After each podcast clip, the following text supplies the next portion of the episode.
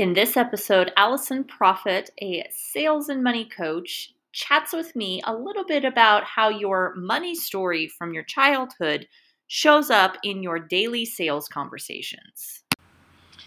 Good morning, everybody. Welcome to today's session. This session is a unique session where we actually start with our expert Q&A because sometimes sales is all about mindset and Alison is the sales and mindset queen. How are you today, Alison?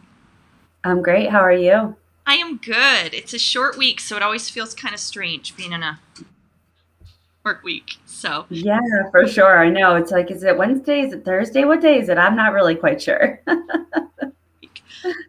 so today, you know, thinking all about mindset because that's what we kind of talked about the last couple of weeks is getting your getting your mind right to get those to get sales like being in a positive place but you know sales ultimately is all about money. Yep. I know one of the things you and i've talked about before and i would love it if you'd share with our members is that relationship with money is so important. What are some tips or some some ways that we could help focus our mind differently around money? Yeah. So, first, I think it's important to understand why this is important. Um, it seems obvious, but sometimes we have to point out the obvious.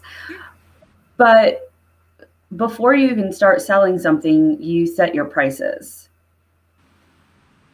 And not having a good relationship and understanding what's going on with your relationship with money may be impacting your pricing structure. Mm-hmm. And so it's really important when you're setting your pricing to also pay attention to what, like, how you're feeling about that price point. Are you thinking, oh, I wish I was charging more? Are you thinking, I don't know if people will be able to afford that price point? Are, or are you thinking about the value of the transformation that uh, the work that you do with this individual is going to make, whether it's a you know service or coaching based business or even if it's consulting or if you're selling a product mm-hmm.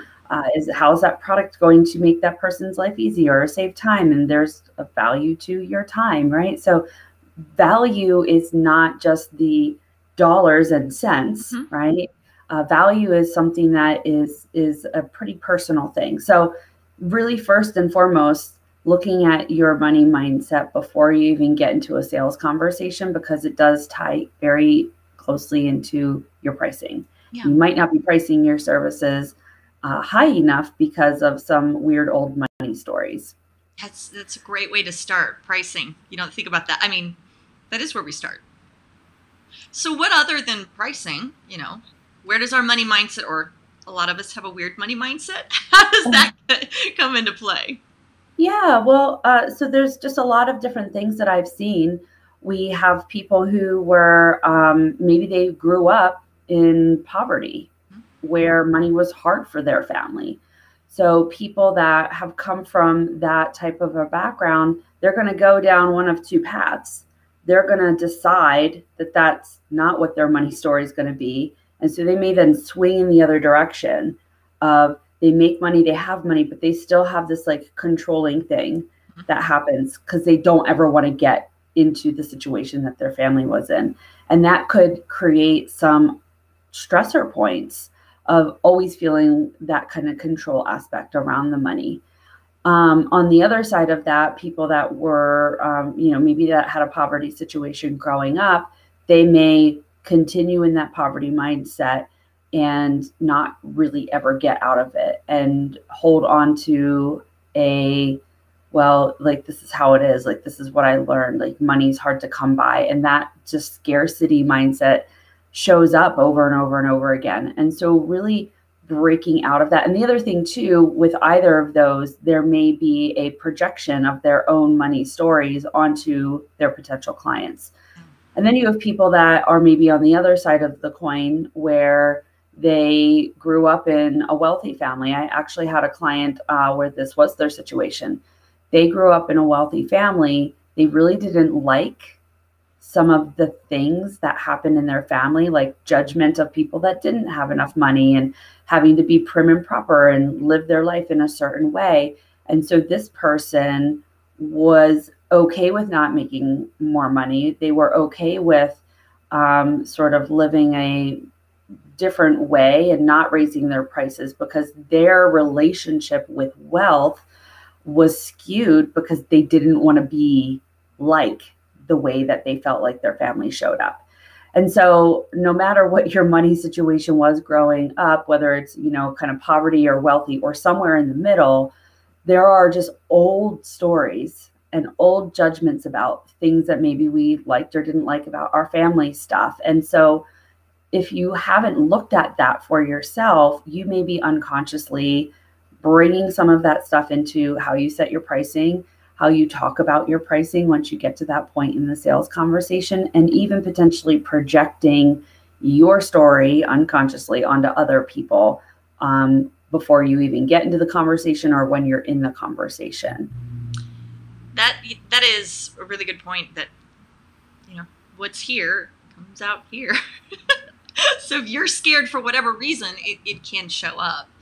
Yeah, and even if the words don't come out, just energetically, that's there. Like if you're feeling hesitant, you say the prices and you sound confident, but if you don't actually feel confident, that energetically is going to transmute out there to the individual that you're talking to.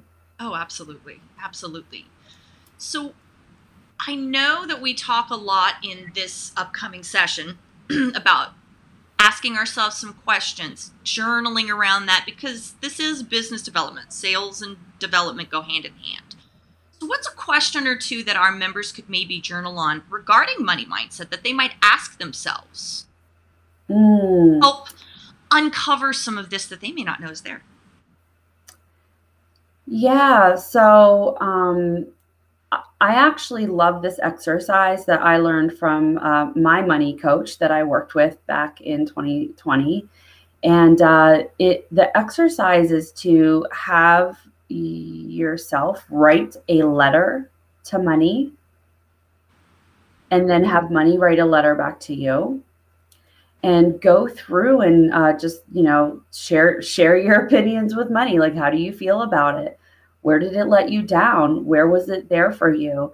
Um, do you are do you want to tell it how you feel like you took care of it and did good things for it and it still let you down or it showed up for you? And then on the flip side of that what would money say to you? Um, and that exercise uh, for me personally when i worked with my money coach and uh, when i help some of my clients and we we walk through that and then unpack that letter and talk through what are some of the observations from it? Uh, it's a really powerful um, exercise to go through.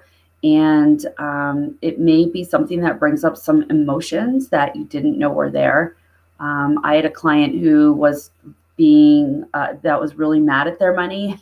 they ended up having in this letter, they were writing to money like they were like its parent.